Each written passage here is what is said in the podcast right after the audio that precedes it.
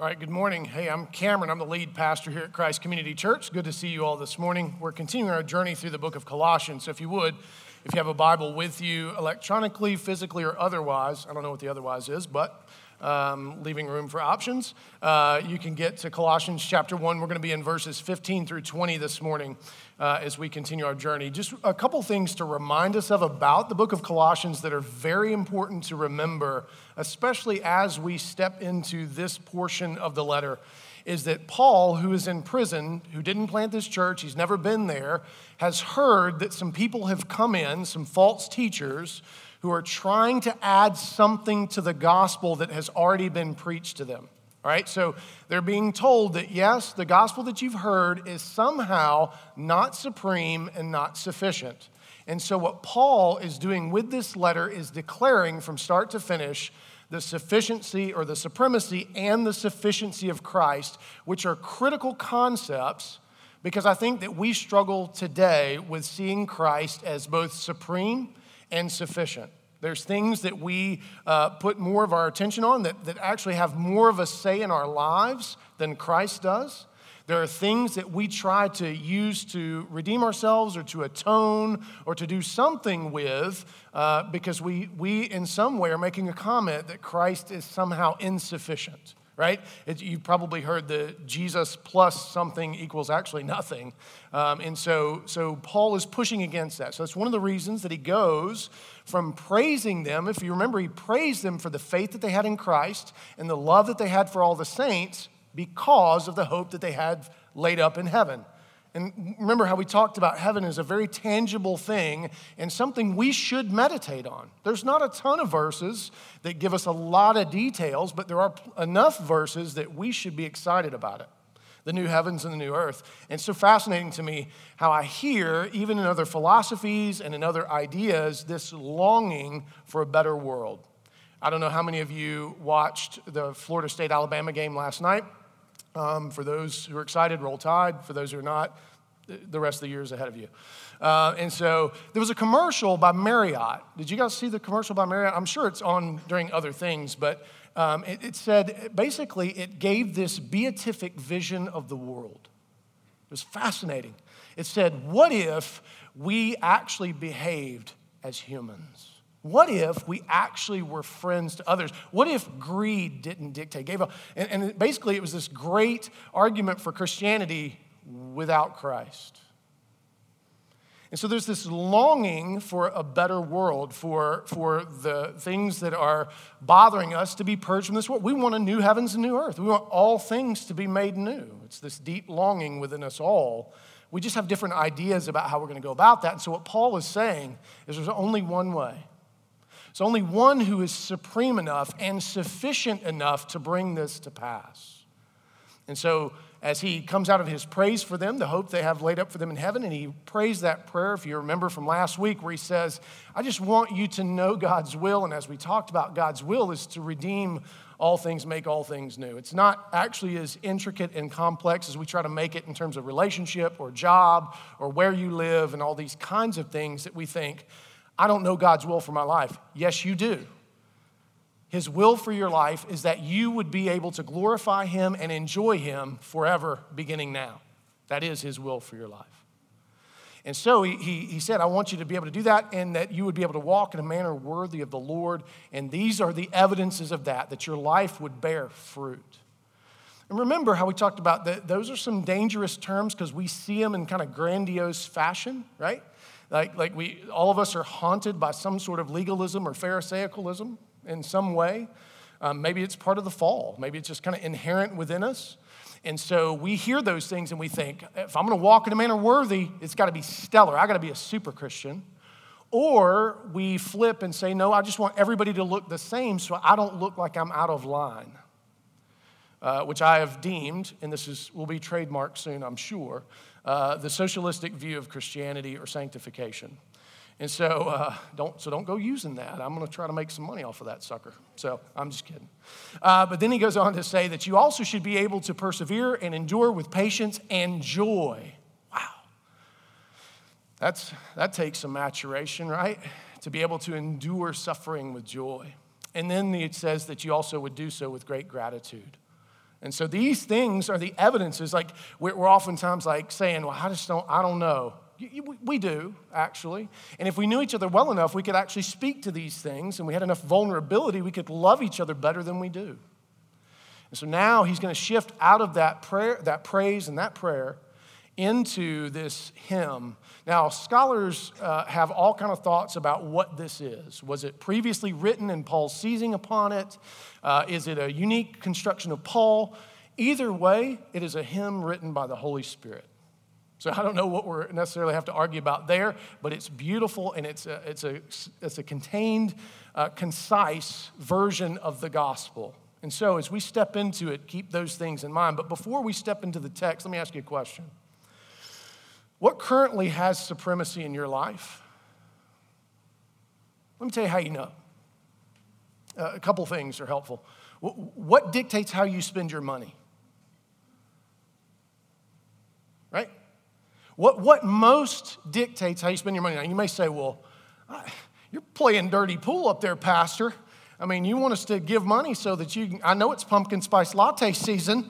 Yeah, I know what you're doing. I know why you're wearing that little orange shirt. This ain't about old Rocky Top. This is about pumpkin spice season. And that's a, that's a fair charge, actually. And so I don't want to play dirty pool. I want, to, I want you to know that your money goes to good things if it comes through our hand, that we have a responsibility to ensure that it goes to kingdom purposes. And you've got a couple of options before you that you heard about this morning both First Care Women's Clinic, which is this is their, their fundraiser, they're doing fantastic work. Um, and they're seeing people come to Christ, and, and they're, they're in the trench, and, and we've got resources and can help them. And then uh, we have an opportunity to be a blessing in some measure to those who've been so affected by Harvey um, to do the flood buckets. And we're, we're not asking you to buy anything, give us the money, and uh, the teenagers will help put the flood buckets together, and the Stuckerts are overseeing that. What, what great things. Don't forget these things, don't miss these opportunities for generosity to bless other people. And I know for some of you, you're thinking, well, out of sight, out of mind, right? And, and, we're inundated with so many things, but, but I just want you to think about what most dictates how you spend your money. Because there's a supremacy thing there. Another thing is your time. What gets the lion's share of your time? And there may be good things. There may be good things that, that, that your time goes to. But there's an evidence of supremacy there. And is it, is it um, that you're paying God a pittance because you feel like it's just to check the box off and you're failing to understand? No, this is relationship. Try loving your family as you love God, and at least for a month. It'd be a great social experiment, and tell me how your family feels about you when it's done. Right? So there's, there's two ways you can kind of figure out fairly quickly your, both your treasure and your time. We could also talk about where you use your talents as well, which I think is uh, your, your abilities, and that would be also uh, reflective of treasure and time. But that's a quick way for you to kind of get a quick read on supremacy. But I think it's worthy of us actually praying, Holy Spirit, would you, would you help me see what is supreme in my life? Now, I'm afraid that here's what some of you just heard that if you're not praying uh, three, four hours a day, and you're not reading your Bible two, three other hours a day, which I don't know when you're going to work, sleep, eat, do any of the other things, uh, I don't want you to hear that. It, it's actually an issue of the heart, right? You could actually pray less than a couple of hours a day, and, and it actually still mean that Jesus is supreme in your life. It, it could be that, that you know, you're using your gifts, your vocation in the world. Some of you are so incredibly gifted at things that we don't want you doing things inside the church because you're doing such great work outside the church in the world. You're so gifted at it. Use that time and that energy to display the glory of God in and through your vocation. So, so if you heard like a mixed message, if you just heard me in some way, if you hear this supremacy message through the twisted kind of filter of, you, you need to do more, you need to do more, that, that, that, this impossible kind of discipleship thing, please come talk to us and let's pray and talk about it. Because that's not what I'm trying to say. There's ways for you to do all of the things that you're currently doing without hardly changing anything, and yet still recognize that Christ is supreme. And recognize that his salvation is sufficient. It's a change in perspective and heart. Now, some of you may need to change actually some of how you spend your time and some of how you do what you do if you're not doing any of those things. But that's okay. I mean, it's good that God loves us enough. And He's not doing it because He needs you to pray. No, you need to pray. You need to be in His Word for the good of your heart and your soul. Amen? And He's inviting us into the story and to do the work with Him. And so, um, and, and then the other question is what do you turn to as sufficient help when you are in need? Where do you go first? For those of us who have an addiction background, oftentimes we went to the things that we're addicted to. It's kind of how we work. I'm numbered among you. Some of you turn to uh, uh, using language from the Hosea series, lovers far less wild, because God seems so intangible to you. You don't like talking to someone who's invisible, you need a physical person. And so you are relying upon all kind of other things. Now, don't, here's what I just did not say. I didn't say that going to counseling is bad. I, we, we have several counselors, we, we are a fan of that. You do oftentimes need to turn to a physical person as a representative of Christ, but there's sometimes relationships that we turn to that aren't healthy, right? And we try to find our identity in these other things because we don't think that the Christ saying he loves us and that we are redeemed is somehow sufficient. So be careful, take stock. What is supreme? What is sufficient? Paul's going to tell us both, the answer to both is Christ. So let's first look at verses 15 through 18. This is the supremacy of Christ in both creation and the church. If you would, hear the reading of God's word this morning. He, being Jesus, is the Im- image of the invisible God, the firstborn of all creation. For by him all things were created in heaven and on earth, visible and invisible, whether thrones or dominions or rulers or authorities, all things were created through him and for him, and he is before all things, and in him all things hold together. And he is the head of the body, the church. He is the beginning, the firstborn from the dead, that in everything, everything, he might be preeminent. Now, Paul here takes up the language of Genesis chapter 1 right? So he's saying that Jesus is what Adam failed to be. One of the reasons that we read Psalm 8 and Hebrews 2 is that Jesus is the perfect Psalm 8 man. He is the exact display of what it means to bear God's image. Uh, R. Kent Hughes says it well. He says, Jesus is the exact exegesis of God in the world right? So, so what's being said here is that Jesus displays perfectly all of the things that God wanted to be displayed in this world so that his glory would fill the earth. And you can hear echoes of John 1 here, right? In the beginning was the Word, and the Word was with God, and the Word was God. All of that language of, of the fact that Jesus was not created. Now, there's a, there's a, a word here that has turned some people into heretics, and that is that Jesus was the firstborn. Now, what does that mean? Well, uh, I'm not going to bore you with all of the Greek details, but, and you can look this up for yourselves if you so desire, um, it actually means primacy, not generation. So what that means is, is, that, is that he is, just as I said, the preeminent, the supreme image bearer. It's not that he was created, right? So, those of you who know anything about the history of the church and heresy, the Arians got tripped up on this, as have Jehovah's Witnesses. They point to this verse and say, No, see, he was generated. No, that can't be what that means because later in the verse, when it talks about him being the firstborn from the dead, let me ask you, Bible scholars, is Jesus the first person to ever have been raised from the dead? The answer is no. We at least have Lazarus and probably some other examples as well. You might could argue that Samuel being called back from the dead by the seer was a little bit of that. And remember, he was pretty grumpy about it. And so, uh, so that's not what it means. It doesn't mean first in terms of generation. What it means is first in terms of supremacy. So Christ is supreme over all creation.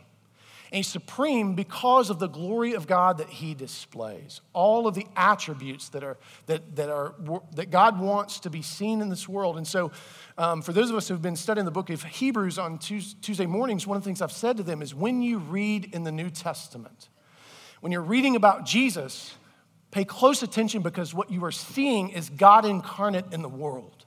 You're seeing God as, as He is, His characteristics displayed in this broken and fallen world. So often I think we miss that as we're reading about Jesus. We seem, again, because I think that we have this idea that we're being saved from God instead of to God. Remember, who sent Jesus? God did. Why? Because he wants to be restored to his people. That is his will. And so Jesus is supreme in all of these things in creation. He holds all things together. How many of us need to hear that there's somebody somewhere with some power and supremacy holding all things together? I don't think there's anyone in this room that could say, ah, I don't care. I just, you know, let it ride. No, we are all we all feel it, just as Josh said. Every time you look at the I mean, the most heartbreaking images, and I, I, it's one of those things where I had to turn away, was the image of the old people in the, in the nursing home and the water's filling up. You know, in the stories that we heard from Katrina, where there would be orderlies who stayed behind to try to take care of the people, and all the professionals had left them to die. What are we? I need to know that somebody holds all things together. And Jesus does.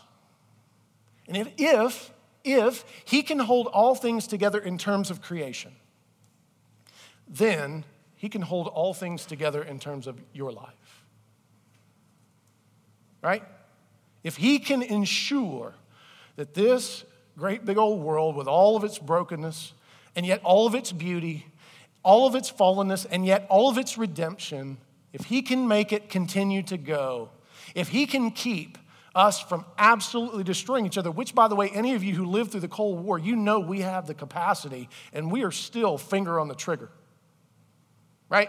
North Korea just shot a missile over Japan, and it wasn't like a shank golf ball, it was a message. Right? And so we need to know that somebody holds it all together and that the person who holds it together knows how it works best because he made it. He made it. I want the guy that knows how it works best at the wheel, right? We've talked about this before. You don't take your car to a gardener who has no earthly idea. He's like, I, I don't know, but I can turn it into a beautiful planter. No, that's not why I bring you my car. I need it fixed. And so Jesus, who is supreme over all things, created all things, was uh, is primary over all things, who is supreme over all things, he holds them together. What a beautiful truth. And not only is he transcendent or distant in that, that if that's all he was, that would kind of be a fairly distant thing. But the beautiful thing is he comes close. Not only is he supreme in creation, he is supreme over the church. He draws near to us through this very institution, as flawed as she is. There's, there's no one who has uttered harsher critique against the church than I have as a Christian, much less as a radical anti theist. And yet, instead of growing more cynical, as I have entered into the belly of the beast, I have grown much more hopeful. There are people doing great work in this world in the name of Jesus, and they're doing it in and through the church, and amen. They just don't blast it on Facebook every time they do something good. They don't post it on Twitter every time they have a good thought. They don't post it on Snapchat or whatever, whatever it is you kids are doing these days. They don't make a big deal out of what they do, they just do it because that's what we were called to do instead of always trying to toot our own horn so the world would know who we are. And so, so the church is actually, it's actually doing better than sometimes I, I think we think. And remember, when you critique the church, who her head is. You cannot critique the church and not critique Christ. Now, I, did I just hedge my bets and say, all of you who have critique against the church, you no longer can do that? No, not at all. Let your voice be heard because, again, we, you are the church. So if there's something wrong with the church, there's something wrong with you and me, not Jesus. And think about how patient he's been with us. The church made it through uh, that whole European thing in the 14th and 15th century. The church seems to be surviving the Catholic priest scandal. And you may be saying, hold on a second, what kind of church are we talking about? Yeah, I know, they're, they're different. I get it. We came out from under that umbrella, but have we done better?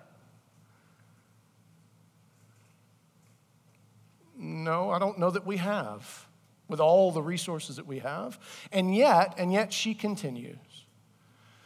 So I want to I want to say to you, be careful. Don't be long on diagnosis and short on cure. If you have a critique of the church, what are you going to do to help make her brighter and better and better display the glory of God? Because as the church goes,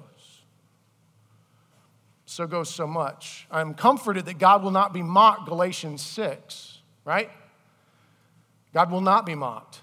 And I, there's some days I'm going, yeah, but this one, I don't know how you're not going to be mocked on this one, Lord. And yet, he's not. It continues. And there's good work being done. And amen. So remember, Christ holds not only all things together in creation, he holds all things together in the church. And that should comfort us. Because broken and failed men and women will come and go, but he remains supreme. And remember the words of Hebrews He reigns now, even though it doesn't look like it. Even though you don't see it some days, he's reigning even now. And so that supremacy is such a comfort to us and such a gift to us that he's both near and far, transcendent and immanent, or, or far and close.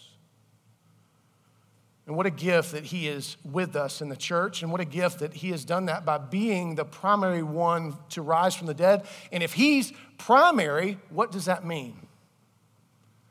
There's more to come. That means you and I will follow after him in the resurrection that He has gone first and made it possible for us to rise. The church will not always look this way. She will not always be defeated. She will be triumphant in the new heavens and new earth. And let me just say, from an institutional perspective, I think some of us um, forget what was said in the book of Joshua. This always has been a helpful thing to me. You remember Joshua comes upon the angel of the Lord, which many people understand to be Christ incarnate in the Old Testament, and you can argue that one way or the other. Either way, the angel of the Lord's an impressive figure. And he's got some in- impressive abilities, like the ability to forgive sin. Joshua, the high priest, he forgives his sin. Probably Christ. But he's standing there, and, and, and, and, and Joshua recognizes hold on a second, I might want to find out whose team this dude is on. Because he's got a giant sword, and, and I just, before we go getting too far along, and he, and he approaches the angel of the Lord and he says, Whose side are you on? Do you remember what he said? Neither. Neither. The question is, are you on my side? And I think sometimes that we think there are other institutions that can do better what only the church really can do, and we try to traffic in some other things. Now, don't, that's not contradictory to what I said about vocation and other things earlier. No, the, the, those things are very important. I, I, didn't say they were a null set or they don't matter. They do, but I think sometimes we think that they matter more. No, they don't. The institution by which redemption, like leaven, will transform this world is the church. And we should be more expectant of her power. We should be more prayerful. We should be leaning into that truth much more. Why? Because of the supremacy of Christ. Not because of anything we do, right? It's clear, left to our own devices, we will mess things up royally for everybody. And so, this is the statement we should be making. This is what should define our lives. Right? So if you would give your attention to this quote from David E. Garland, I think it's, I think it's well stated for the verses. It says, In Christ, we see who God is creator and redeemer, what God is like, a God of mercy and love, and what God does one who sends his son to rescue people from the dominion of darkness and brings about the reconciliation of all creation through his death on the cross.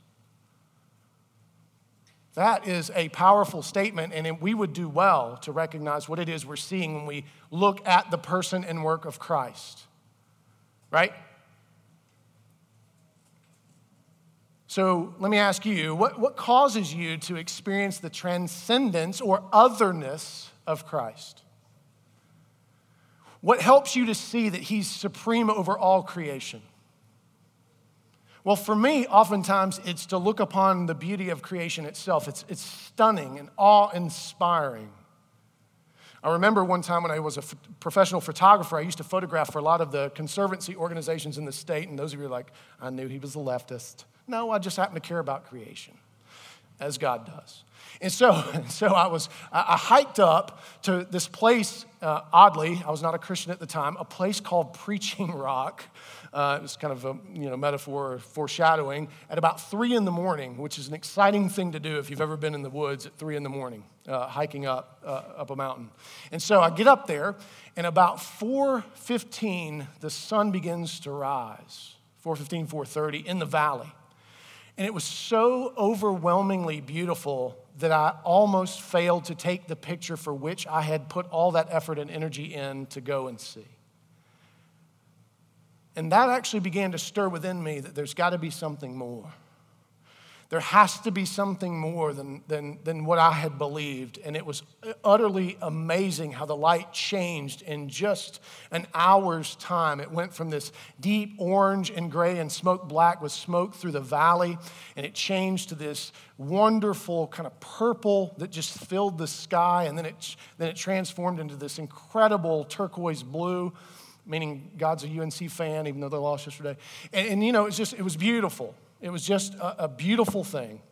And uh, it was awe inspiring. So, so for me, one of the things that helps, and also, too, um, just, just hearing how God still works in this world. I think it's worth us paying attention to things. And then, what actually uh, causes us to experience the nearness of Christ or that He is head over the church? Again, the press is so bad on us. I mean, poor old Joel Osteen just took it on the chin meme wise this week. Bless his heart. I, you know, and I kind of felt bad for him. And, uh, and, but, but what you need to know, don't miss this now. When the world speaks of Joel Osteen, the plane is flat. He's, they're talking about you too. We've all been lumped into the same cauldron. You understand? So that when the world looks at it, the church is universal, universally bad and, and in need of being kind of done away with at some point. And, and so, uh, what actually moves me is to see the effort that people do make without a lot of fanfare. Um, and, and, and it actually, when I overhear stuff that you guys are doing with and for each other, Elva yesterday um, said that a bunch of you came out and bought food, and her neighbors came out, and it really has sparked within her mind what a great way to kind of get to know my neighbors. And so you, you came out great. Uh, I think you raised, what, million, million and a half dollars yesterday? Close to it. That's guacamole's good now. It's expensive, but it's good. Uh, when I hear things like that, it makes me go, okay, we're, we're, we're going to be okay. Jesus is near, Jesus is at work. Um, I'm so encouraged by what so many of you are doing and, and how some of you are fighting the good fight, and how some of you, though you're hanging on by your fingernails, it's the fingernails that Jesus made for you just long enough to hang on that ledge. And so, what does that for you? What encourages you to see both Jesus as supreme over creation and the church? Worth us thinking about because, again, we can find ourselves long on diagnosis and so, so, so short on cure. Let's turn back to the text and see the sufficiency of Christ in reconciliation. Verses 19 and 20. For in him, being Jesus, all the fullness of God, listen, was pleased to dwell. Not forced, not, not, not had to to try to clean things up. No, it genuinely is pleased to dwell in the person and work of Christ. What a beautiful thing. It goes on, and through him to reconcile to himself all things, whether on the earth or in heaven, making peace by the blood of his cross. So, this makes it very clear that God is satisfied with the person and work of Christ. And that's good news for us because that work has been applied to us. And what does that mean that God is with you? Satisfied. Notice how John talks about it when Jesus says, Me and my Father will take up residence in you. And Paul talks about us being the dwelling of the Holy Spirit. Do you get that you have the entire Trinity dwelling in you because of what Christ has done for you. Because Christ was sufficient. And you may be thinking, man, if he lives inside of me, he is hearing some crazy stuff on the inside. It'd probably be better if he stayed on the outside. He'd hear some crazy stuff on the outside of all of us too, wouldn't he? And yet, he chooses to continue to dwell there despite our frailty, despite our failings, despite our inability at times to do the most basic of things that we are called to do. And so, do we recognize and do we celebrate Sabbath, Lord's Day Sabbath after Lord's Day Sabbath, the, the, the fact that the Godhead dwells in Jesus and Jesus and the Godhead dwell within us? That, that we have been made sufficient. And we are the chosen vessel by which God wants to redeem and do the things he wants to do in this world. You are ambassadors of reconciliation. The church is not an institution, it's you, it's me. And so, what are we doing to build her up, build us up, glorify the Lord our God in this world? And notice what he says, and that and that he reconciles to himself all things, whether on earth or in heaven, making peace by the blood of his cross. That means that the work is finished and sufficient. It, you add nothing to it. And here's even better because I think that you thinking you could add something to it, I don't know that many of you actually believe you could add anything to. Like, that's pretty arrogant. You've got to really be in need of Jesus to, to think that. But I think that most of us think we, we take away.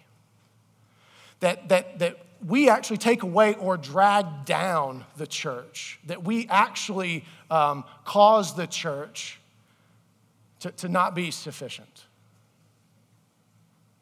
No, no, you, you don't. Remember, God will not be mocked. You can't be worse than the 14th and 15th century. Like, we'd have to try really hard to be as bad as those jokers were. And we've tried. And we may still yet make a pretty good run for the money. But as of right now, it's not that bad. And so please remember that the sufficiency of Christ means that the work is finished. You don't add, and even more importantly, you don't subtract. Now, you may say, You just gave all these people a license not to do doodly squat. No, I did not. Actually, I gave you the license to actually do something because you're no longer going, shouldn't operate in fear of messing it up. You should be more free now to get involved. And we should love each other well, recognizing our frailties and our mistakes and the fact that it is a struggle to love each other. But we should do what we can to do exactly that because that's what Christ said we were to do. Remember, the world will know who you are by the love that you have for one another. You cannot do that apart from the supremacy and the sufficiency of Christ. You just can't do it.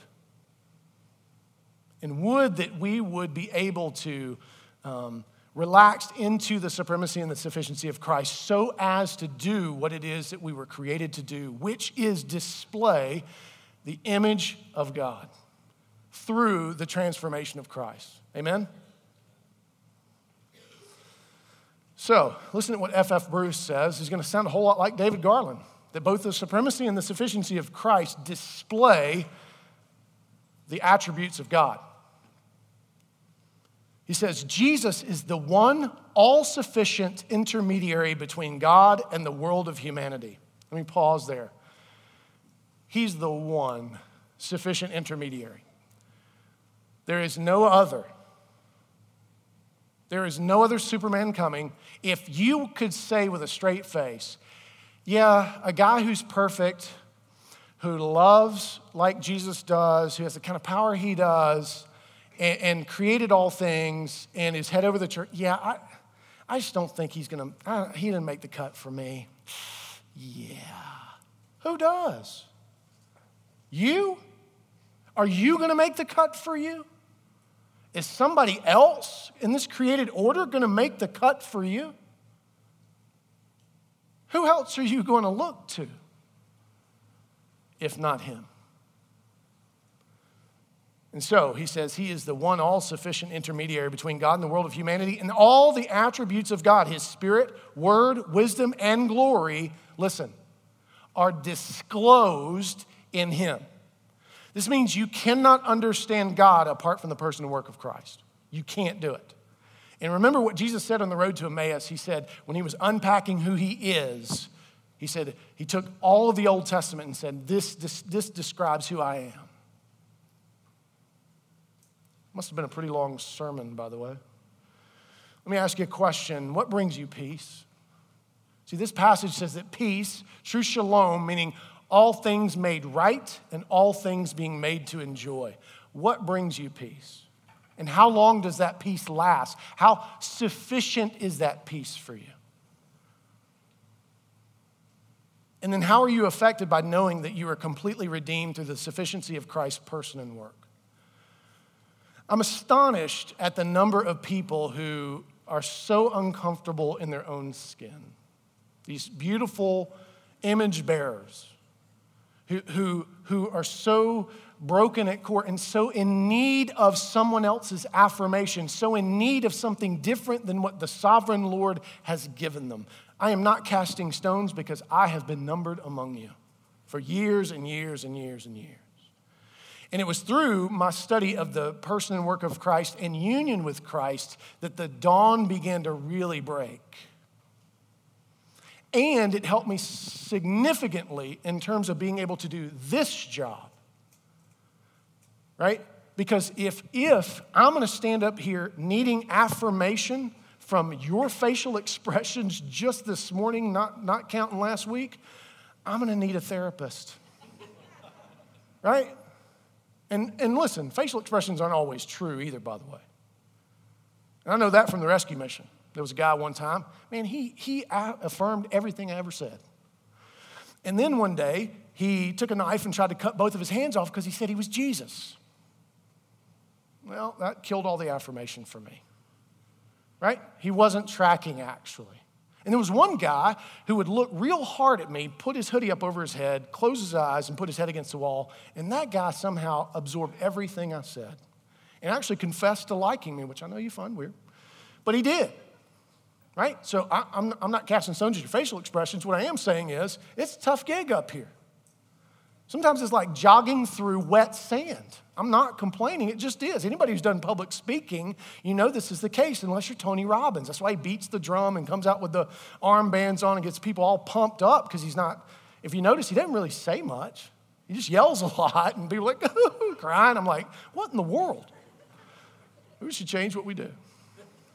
But because I'm firm in union with Christ, I can walk in the valleys with you and bear burdens, right?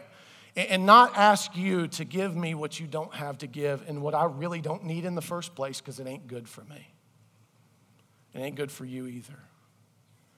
And so I, I would love, and I walk with a number of pastors, people who go into ministry. It's like people go into ministry to hide their junk, who are so broken and, and, and so unable to tell anybody the truth because they feel like if they tell the truth, they're going to get fired. Or if they tell the truth, then somebody's going to run them out of town, whatever it may be. And that should not be how this goes because that is setting fires that will burn for generations. So, my hope is that we as a church would continue to mature and grow in our union and sufficiency with Christ. That what we would be able to do is display greater vulnerability and, even more important, greater joy in who we are in Christ. What a gift that would be, don't you think? And how that would affect the world.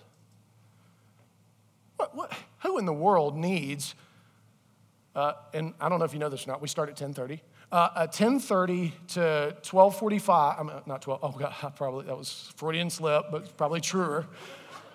10.30 to 11.45 meeting listen to some guy talk that you can barely, I mean, it's like the, the sound system's screw from week to week. We sing some crazy songs, um, and, and we do all this kind of stuff. For what? For what purpose? Do you, do you think this suffering makes atonement for anything? No, it doesn't.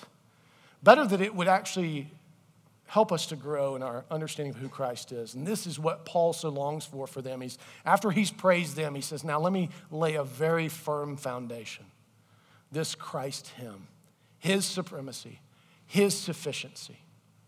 And may that foundation be laid for us. Amen?